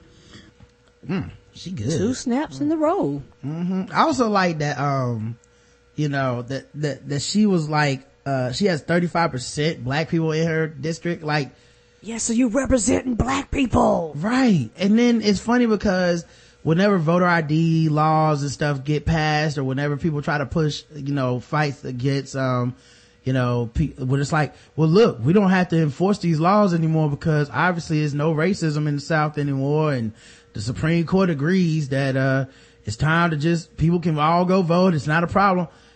It's so funny because this is how people feel about black people. And then when you make that, you know, that, le- that small leap in logic of, yeah, and this is why we have these new restrictive voter ID laws passing in all these southern states once, uh, you know, Obama started winning some of them in 20, uh, in 2008. Um, all of a sudden it's like, yeah, cause they don't want black people coming. Well, no, it's not that. Just everyone should have a license. You know, it's like, it's this weird, like we should make it as hard as possible for poor people and black people to vote. So, Yeah, because to, to me, I, I personally think the way our voting system is is screwed up. Voting should be on the weekend or either voting should be a national holiday. In my Mhm. personal opinion. If you really want everybody to vote, voting is Tuesday in the middle of the week and it's restricted hours from like 6 a.m. to like 7 p.m. Right. Plus, they've cut out some early voting and Yeah, and like the, that. yes, so many states passed laws once they came out and tried to act like. um I think that when Obama won the second time, well, actually when he won the first time, they actually started, but especially when he won the second time, they are really not about everybody voting. They are like, as long as our people vote to get us in because obviously if we go by votes, we're gonna lose because more people actually believe what this nigga's saying. Yeah. So we have to make it very hard and very restrictive and try to eliminate as many people as possible. well, I have to give this a hundred guys. Oh yeah. Feel pretty fucked with. Uh, and especially with her tripling down. That, that is, we That's the first ever. We have never had, that is the rare. She might get bonus points. That's the rare, no bonus points. There's the rare triple down on, uh, racism. Uh, when you hit that no blacks on the school board, uh, I was just being honest. And, uh, if you look at it, that's what it comes down to. That is a rare, uh, triple down. So a hundred for her. Let's go to the next one. She one. said, I'm in Texas. I can say this shit. Mhm. Yes, she can. An Iowa teacher asked a black student to address him as master. Master? An Iowa teacher who told a high school senior to call him master. Um, maybe he meant it like master and commander, you know. uh, Maybe he meant like Master Bates. Mm-hmm, Master, Uh-oh. Master Chief, um, Masterpiece Theater, maybe even Masterpiece Barbecue, something like that. Could- Master P's. yeah, could be a lot of things. Um, but, uh, apparently we do have a news. Well. Mr. McCurtain was taking the class downstairs for uh, senior senior finals, and I went to went to stop on the second floor, and he said, "Class, we're going downstairs, all the way downstairs to take the test." And I said, "Okay, yes, sir." He said, "Say yes, massa." And I said, "Who the f are you talking to? You're nobody's massa." Oh, he took the T out too. Massa. Mm-hmm. Ain't nothing but racism there. Can't make that argument. Mississippi Master. Mm-hmm. Take the T This out of ain't that the boy. slave days. If you thought it was funny, it's not. And um, another student was with me, but she's shy, so she didn't say nothing. She was just staring. And another, and another student was walking up to the situation, and he was laughing because his face turned red, but he was smirking at the same time. And I'm, as I was going off. And after that, we went and took the test, and I went to go tell the administrative staff about what was going on, but everyone was busy, so I, I came up the next morning and I told them about it. I called it. My face went from a smile to a frown real quick. I was shocked. I was appalled. I was hurt. Like, it surprised me more though. It took like. Usually I'm quick with saying coming up and saying something back, but after that, it took me about five seconds to like. I know he did not just say that. Like when I reported to the other staff, I felt like nobody believed me. When I told Mr. Blazovich about it, he didn't seem surprised about what the teacher said. He was more interested about what I said. He was upset that I dropped the F bomb. He said, Jabre, for real you did? And I said, yes, sir, but I was mad in that moment. And I'm pretty sure you would be too. He said, no, that's not how Roosevelt students act. God damn it. I hate when people do that. When a man calls you massa, you just sit there and you go tell somebody. You said the F word, boy. You addressed me as massa as well. Now go and get my whip. Call your mama. I said, They didn't even care. okay. I said, well, I apologize about that. But I was really upset in the moment. He said, well, I'll investigate into it more. But I'm just letting you know now that's not how, that's not the language we use. And I said, okay, yes, sir. And I went on with the rest of my day. I've had trouble with him from freshman year all the way up to the end of my senior, well, to the last day of my senior day. He had his favorites and he didn't. You know, there was others he didn't. Um, there was some, there was some kids he'd be all buddy buddy with, and then there was some kids he'd be like, okay, you're going to do this, you're going to do this. Like giving more directions instead of teaching what we had to do. And sad to say, I was one of those students. It's not like I'm saying nothing to offend nobody. It's just something small. Like, Mr. McCurtain, can I get a pencil? Well, it's not my fault you didn't go get a pencil. You should have brought your own pencil. Somebody asked. Somebody else asked. Can I have a pencil, please? Uh, here you go. And I'm like, okay, well, fine then. I always felt different. outcasted. He felt well to me. What he's saying is like if they made him like an outcast from, and like I told him, I said, uh, you know, I even asked him like, what do you have against my child? Is it because he's dark complected, or you know, what is it? You know, and I told, I think I spoke to Mr. Bogovich, and I told him, you know, my child already has his own things with his inner self as far as his complexion and everything else.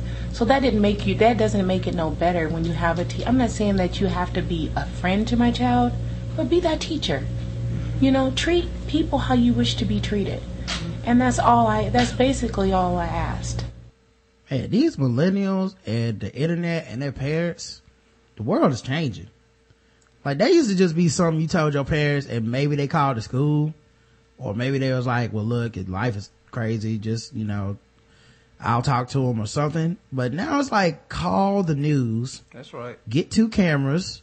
That's right. We about to put this fool on blast. You can't mess with people, man. Yeah. And this is after the school supposedly quote unquote handled it. Mm-hmm. And they Which was like, it wasn't good enough. Yeah. Nothing happened. So we calling the news ourselves and we're going to get this story out there until they do something about it, man. It's amazing. It's nowadays you almost have to do it, and to an extent, it's good and bad. It's is good because I think back in the day, more people were more acceptable of it, and they set their child down and was like, "Hey, this is life. You know, you just have to deal with it." But now you live in a society where I ain't got to deal with not a goddamn thing. So you come at me, I can blast you, I can cause you to lose your job. I'm not going to sit here and just let you do this stuff because that's quote unquote the way it is. Mm-hmm. Be it there are consequences, repercussions to that, and all that stuff too. But at the same time, it, it's also one of those things where you will get exhausted if every time something racial happens to you or racist happens to you, if you're brown or skin tone, you constantly run to the news. Yeah, I give it a hundred though, cause I mean, Oh yeah, I get a hundred that's the most racist of racism going back to slavery.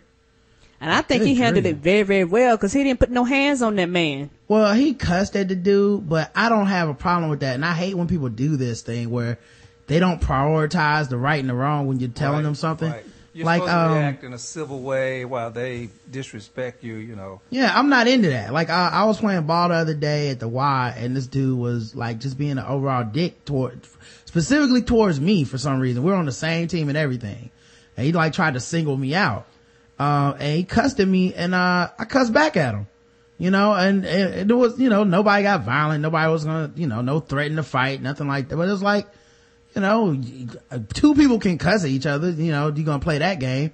And uh, after the game was over, this dude was like, Rod, can I ask you to respect the YMCA sign about no cussing? And I was like, why are you just talking to me? Right. And he was like, well, you, you I was like, uh, he was like, well, you know, I'll just think that we shouldn't be cussing. I said, okay, that's cool. But did you talk to the other dude?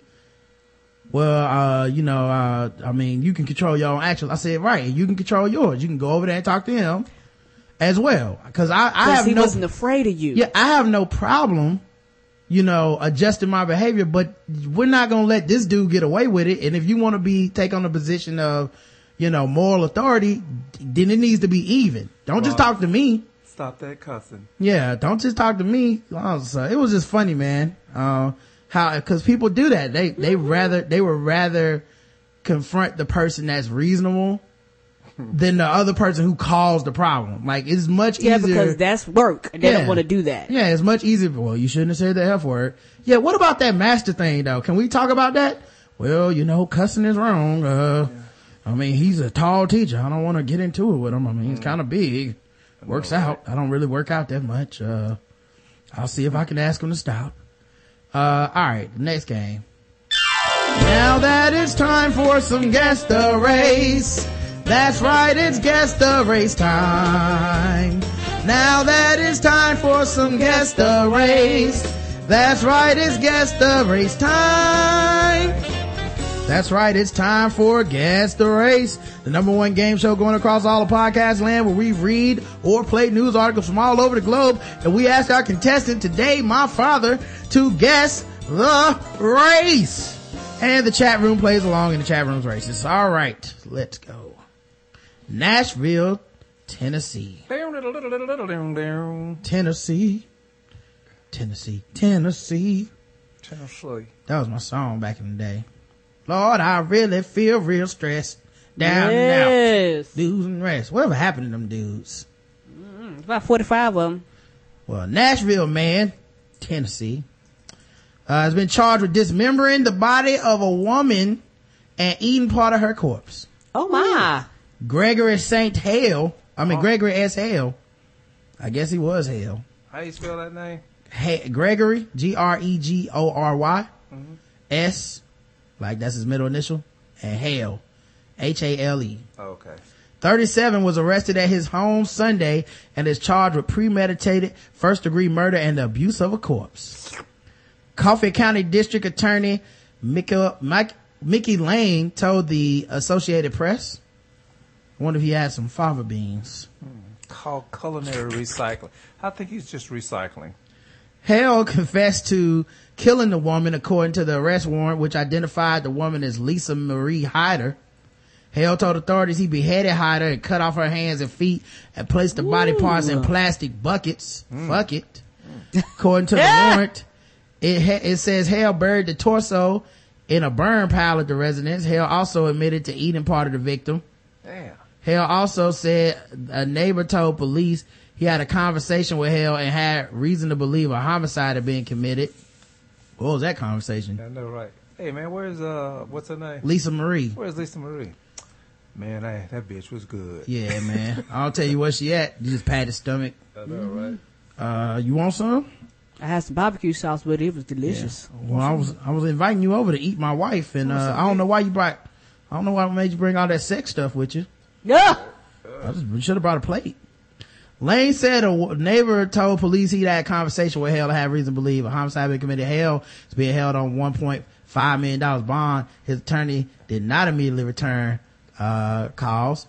Uh, Coffee County Sheriff Steve Graves told the newspaper that Hyder has an ex-husband and children living in the area. Graves said she apparently became acquainted with Hale, but there is no evidence that they were in a relationship or that she was living with him.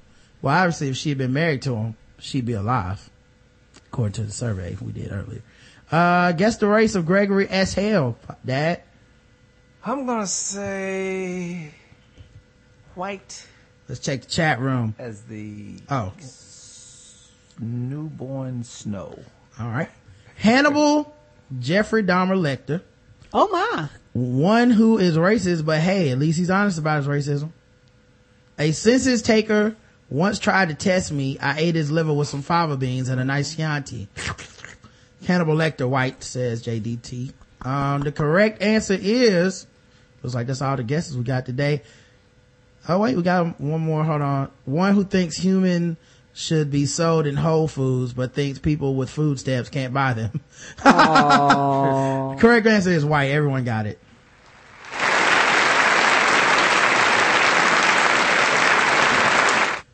Number two. San Marino mayor caught on camera throwing dog feces on the neighbor's walkway. Oh man, he's a mayor. Mm-hmm. The Where- mayor, Where's San Maria? Maria? California, I believe. California. San Marino, Los Angeles is where this report hails from. The mayor of San Marino was caught on camera throwing dog feces in his neighbor's yard. The video shows Mayor Dennis Kneier tossing the bag of dog waste into Philip Lau's walkway. That's what I call a smear campaign. A serious one. Mm-hmm. Um, I'm the kind of dog. This campaign must be shitty because it smells like it. He's not running for office again. That's for damn sure. I'm kind of the I'm the kind of guy that always picks up trash and I reach down to pick it up and I'm walking down the street and in a moment of stupidity I guess I was trying to carry it and dispose of it on his walkway and it was a mistake is what he says. Oh. Lau, who captured the incident on his home surveillance camera, told CBS 2 that he thinks it was retaliation because he opposes a neighborhood dog park in nearby Lacey Park. The mayor said he has re- he's written an apology to Lau, who was also published, uh, which was also published in the local newspaper, to think that what that what I did, which again I say was a lapse of judgment, had anything to do with how I feel or may feel in the future about how he feels about a dog park is just so far from the truth. I can't believe it. The video is handed over to police, but Lau declined to file charges. Um, so guess the race of uh, um, Mayor Dennis Kneier. I'm going with uh, Ren Tin Tin Lassie White. All right. The chat room says people seller. Oh my. Yeah. Man, the guesses in the chat room been slow today. I don't know. Is my stuff behind? The I don't know. slow? I guess, I guess we're getting a delay. Yeah, he was just going in for shits and giggles, cloudy.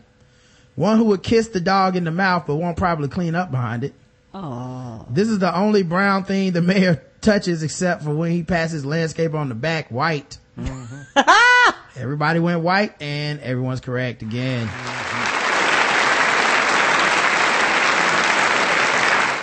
I'm All guess- right, let's- I'm, I'm guessing he's a conservative too. Uh, just off the top of my head there. just by the shitty look on his face. Uh, let's get to, uh, the bonus round.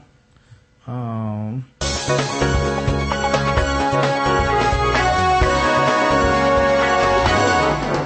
double the points and the race.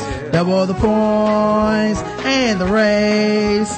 That's right. It's double the points, double the race in the bonus round of guess the race. Everybody's two for two so far. Well, let's see if, uh, they get a little nervous going into the extra round. Yep. Um, here we go. Round two. Uh, going, we covered a Waffle House story the other day. Mm. It was about a thousand dollar tip. Oh yeah, Um, and the woman couldn't get, get her money and it was messed up. Jacked up. Yeah, but now we have another Waffle House story. This time it's more typical Waffle House fare. Uh, a man was shot at Waffle House. Oh, So now this is the kind of service I expect. Yeah. From your local Waffle House. Service with a bullet. You want a tip? Yeah. Pow! Mm-hmm. Don't come back in here. There's your tip. I'm gonna have you smattered, uh, scattered, smothered in, in your own blood. Chunked. Covered in your own blood. Yeah. Chunks of you all over the place. Yes. And take this to go. Mhm. uh, the Atlanta Journal. Oh, wait. Oh, that's just the raw video. I hate when they do that. I thought it was a news article. Anyway, Quinta- Quintavious Martin. Quintavious in the house. Quintavious Martin, the Waffle House employee charged with shooting and killing a customer during an argument Friday morning, waived his first court appearance Saturday, said Fulton County Sheriff's Office spokesman Tracy Flanagan. Fulton County Police Corporal uh, Kay Lester said Martin, 25, has been charged with murder, possession of a firearm during the commission of a crime, and carrying a concealed weapon without a permit. He is being held at the Fulton County Jail without bond.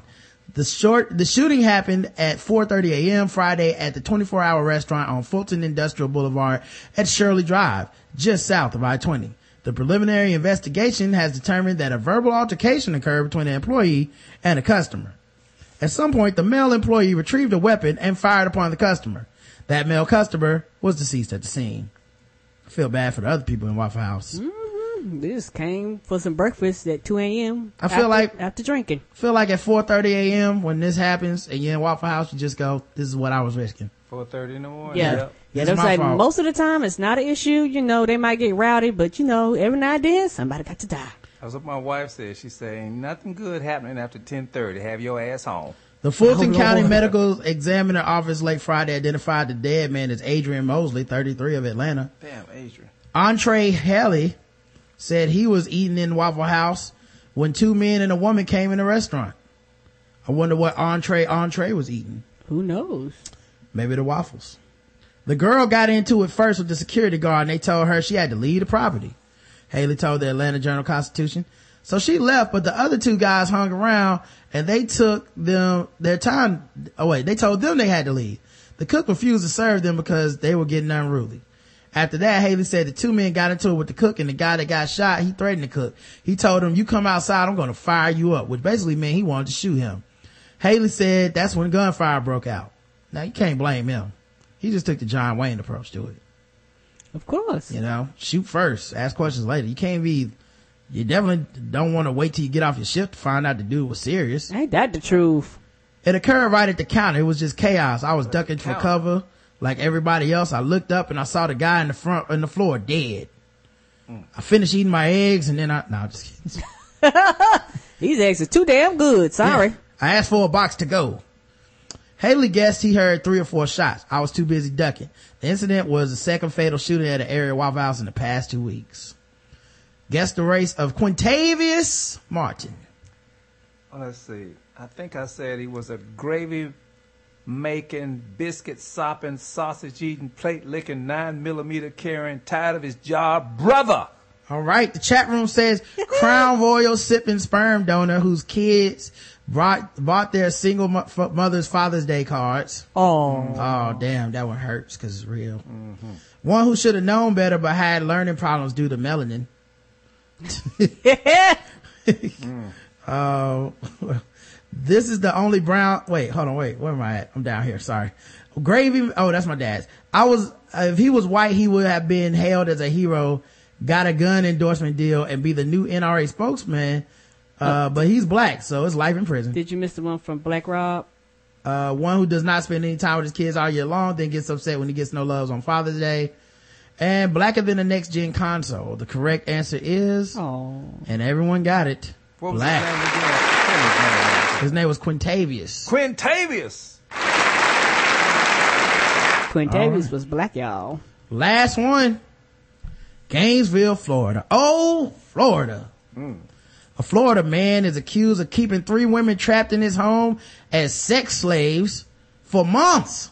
Oh my. Mm-hmm. That could go either way right there. You can stop right there. It could go either way. Made him call him master probably. Yep, yep. Um, sex slave, man.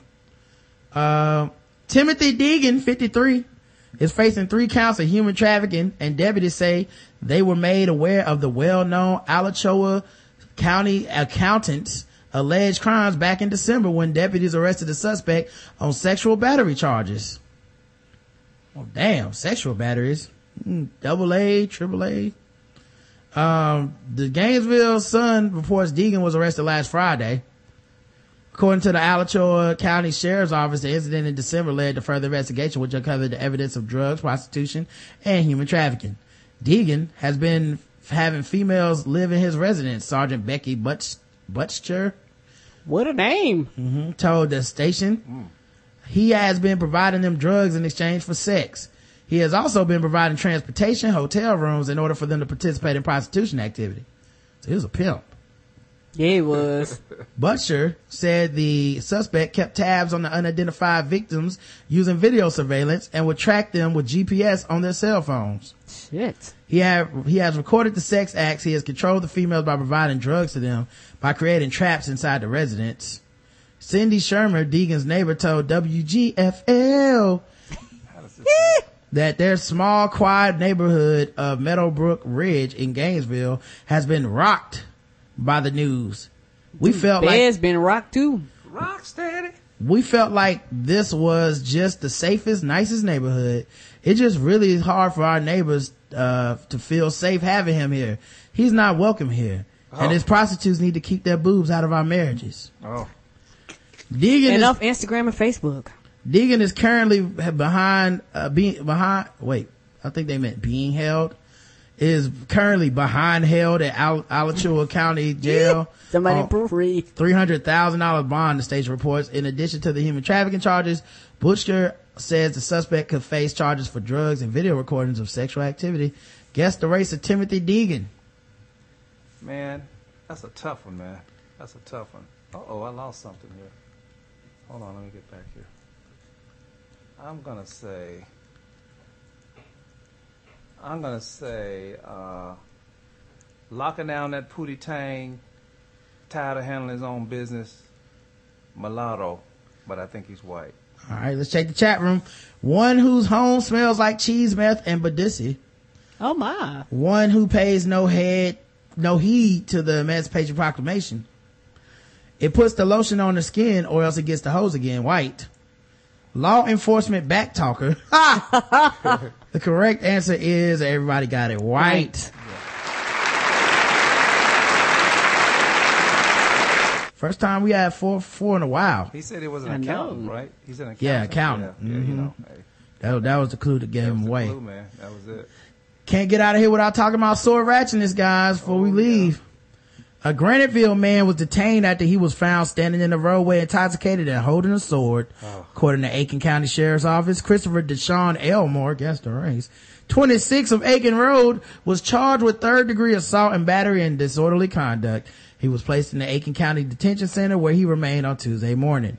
Officers were called to Elmore's home on Aiken Road about 2.45 a.m. on Tuesday where they found him standing in the middle of the wo- road. Two with- forty-five a.m. Mhm. Same thing. and he had a sword. Had a sword. He appeared to be grossly intoxicated. A 30 year old female victim told officers Elmore said was calling her names, threatening to cut off her head with a sword. Oh. Should have married him when they had these know, problems. right? Oh, my. Then he could have just beat her, right? Right.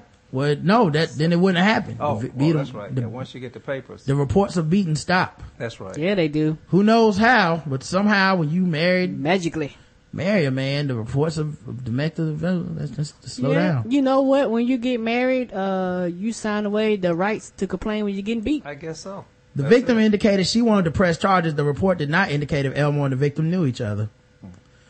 Uh, man was attacked with a wooden sword in a Chester pub assault. Oh, that don't Oh, count snap. right there. Oh, they count. sword. All of them can hurt. A wooden We had people die from wooden swords Oh on here. man, splintered.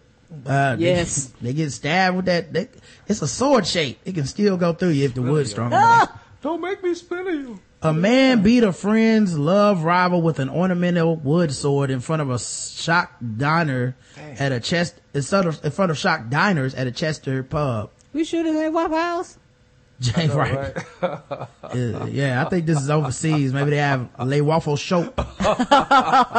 Les Waffle Les House. Yeah. Les Chateau de Waffle. Yeah.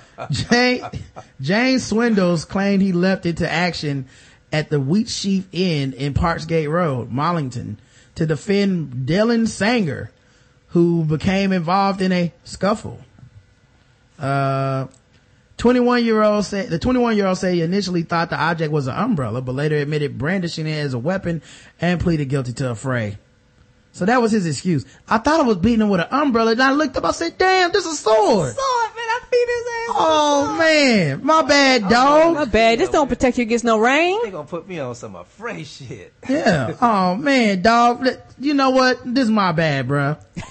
It's- you put this one on. It's boy, is that egg on my face and blood on your face. Chester Crown Court heard that yesterday is. that dozens of people, including families and children, have been enjoying Sunday carvery when violence broke out around 4:30 p.m. on October 20th last year. Oh shit! In the middle of the day. Some terrified witnesses told police they mistook the wooden sword for a machete. Hmm. Why did they? That thing must have been big then. Swindles of Cavendish Close, Warrington, was sentenced to six months in prison for affray and three months for possessing an offensive weapon, with the terms to run concurrently. So this nigga will be back on the streets in six months. The recorder, Elgan Edwards, also ordered him to serve six months of a previously suspended eight month sentence. a So he'd be in there man. for a year. Father of one Sanger, 27, of Joseph Groome Towers, Ellesmere Port. This all sounds like places in Lord of the Rings. yes. I know, right? And Harry Potter came and said, uh, he was handed a six month prison term for affray Mr. Edwards told the pair it's disgraceful that you've got yourselves involved in this offense of violence when people were there having a pleasant time in a public house in the city. This kind of conduct would not be tolerated. the court heard that the two men had turned up to the pub, turn up to the pub for a Sunday roast without knowing Sanger's rival, with whom he had a young lady in common would be there. Oh, Or they call him what? Huh? hmm Or they call him in the old country, a whore. Not a whore. this is like a duel or something. You smack him with a glove first. I know, right? I would fight you for the, for Miss Elizabeth's honor. Meet me outside. Choose weapons of your choice. Uh, they exchange. Choose wisely. Yeah. Ornamental swords. Um, they, umbrellas. And then he put out umbre- a sword. They exchanged words and took their argument outside, but CCTV footage played in court showed the brawl spilled back inside the reception and dining area of the pub. Oh, so we went TV? outside and went back in. hmm CCTV is, uh, they record everything. They record here. everything. closed circuit. Inside, outside. Like if anywhere, if you outside of your own personal premises, you getting recorded. Swindles Swindles had was seen brandishing the ornamental sword and striking the victim with it several times. Defendant Swindle Adrian Evans said he saw the co-defendant Sanger in a fight and reacted instinctively to protect his friend from the rather large man. He attempt he accepts his he went too far and that he put other members of the public enjoying their meals in fear and he apologizes for that and is remorseful. Swindles has been in custody since February 18 hmm. And had been taking anger management classes and other activities in a bid to turn his life around. Mm, Didn't work too well, did it? Christopher Hunt, defending Sanger, said no one was hurt in the fight, describing it as more of a scuffle. Well, I'm pretty sure the dude that got beat the fuck up might have some So- different words about that. Yes. Like that's that's why I never say it's just a wooden sword because that shit probably hurts. Come on. You beat me down with a wooden sword. It's probably, I mean, a bat is made of wood. That would hurt. He added he very much regrets his involvement and is ashamed of his behavior. Both have a string of previous convictions, including possession of an in, imitation firearm. They only have imitation weapons. I got fake, I got wood guns. What you need, dog? What we do? What we do? We rolling on these fools. Look, dog, I got plastic nunchucks. Yeah, because I, I think I think in like certain places they like take everybody guns away. So. Here, man, you take this silly putty knife. We about to go on these fools. I know, right? Uh, resisting a police officer for swindles, a robbery and burglary in possession of a stun gun for Sanger. Uh, somebody said look like penguin. Uh, they said that, that dude was attacking, thought he was fat and round, thought he thought he said had, he a, had a thought he had an umbrella. umbrella. yes. Ah, Batman, listen. You'll never catch Oswald Cobblepot, see? anyway, man, it's been another episode of the Blackout Tips Father's Day edition. Uh, make sure you support our sponsors, Shadow Dog Productions and Did Adam have- and Eve. Did you check questions? Uh, I did not. Let me check the questions. Uh, just one from Leonard Brothers says, Happy Father's Day, Pops. Lots of people use this day to vent about bad dads instead of celebrating fathers in general, the good ones in particular. How do you feel about the negativity that comes along with Father's Day? Uh, I, I I'm so blessed to have such a great family that the negativity just bounces off me and comes back as another blessing. Yeah, and my dad's not on social media really, so he don't, don't see get all that. No, every everything give you a virus, and we Yeah. we ain't got to worry about him going on the internet. Yeah, I got I read news, but you know I hear a lot of it. You know. Yeah, I got back from uh what was it? Uh oh no, before we did the show this morning, I saw someone posted a card that said Happy Father's Day, quote unquote, dad, who was ne- who was never there and I did it on my own. Oh Lord. I was like, damn man, th- That's just an angry card. Just, just sit this one out. yeah, just just you know, opt it's, out. it's like if I came to your birthday party Every year. and every year it was just like, I never got a birthday, you son of a bitch. And, then- kick, and kick your cake over, pop all your balloons, and kick everybody out your party. Yeah. Happy birthday to me. Bitches. Yeah. so you say it's your birthday. But it's I'm my a burn birthday this mo- I know. I'm a burn this motherfucker down. yeah. All right, man. Rest in peace to Casey Kasem, by the way. He just passed away today. I heard. Oh, 82, man. Yeah. Um, Black Rob says, good thing you're not on social media because you can get a lot of thirsty D- ladies in your DMs. Oh, oh. Uh, well, well, thanks for telling them. What is that supposed to do? Black Rob? Stay out of this. Um, but yeah, man, make sure you guys check out, um, the blackout tips and check out our sponsors, Shadow Dog Productions. Uh, make sure you do that. And, uh, also check out adamandeve.com code TBGWT. Uh, we'll be back tomorrow. Um, until then, peace. I, uh, and Karen, I Yes. love you. I love you. I love you too, baby. Mwah.